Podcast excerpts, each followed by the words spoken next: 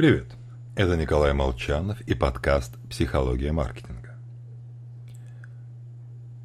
То, что следует записывать незамедлительно, это новые идеи.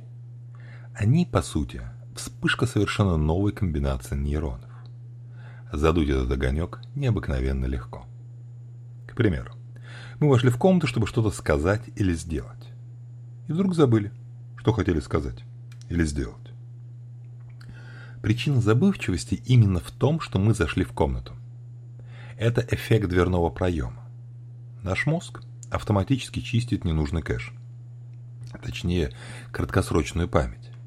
С точки зрения мозга, если мы переместились в новое место, информация о том, где мы были несколько минут назад, уже не представляет собой особой значимости для выживания. Ее можно удалить. А заодно порой стираются и мысли, принадлежащие другой комнате, где они возникли. Чаще всего это происходит именно с новыми идеями. Мы еще не обдумывали их в разных условиях, и они с точки зрения мозга относятся к малозначимым, малозначимым предметам обстановки. И сбрасываются. Именно поэтому, чтобы исправить баг, вспомнить, что мы забыли, мы возвращаемся туда, где мысль впервые пришла в голову.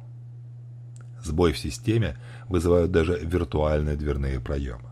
В эксперименте Радванского Одна группа испытуемых собирала в рюкзак вещи, разбросанные по компьютерной модели дома. Другая делала то же, но в пределах одной комнаты. После выполнения задания значимо большее количество предметов вспомнили участники второй группы.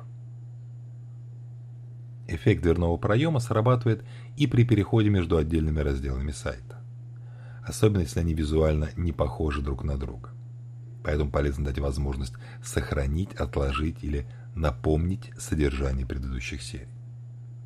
Ну а для себя, если мы не хотим, чтобы какая-то дверь заставила нас забыть идею всей нашей жизни, записывайте. Всего вам хорошего. С вами был Николай Молчанов.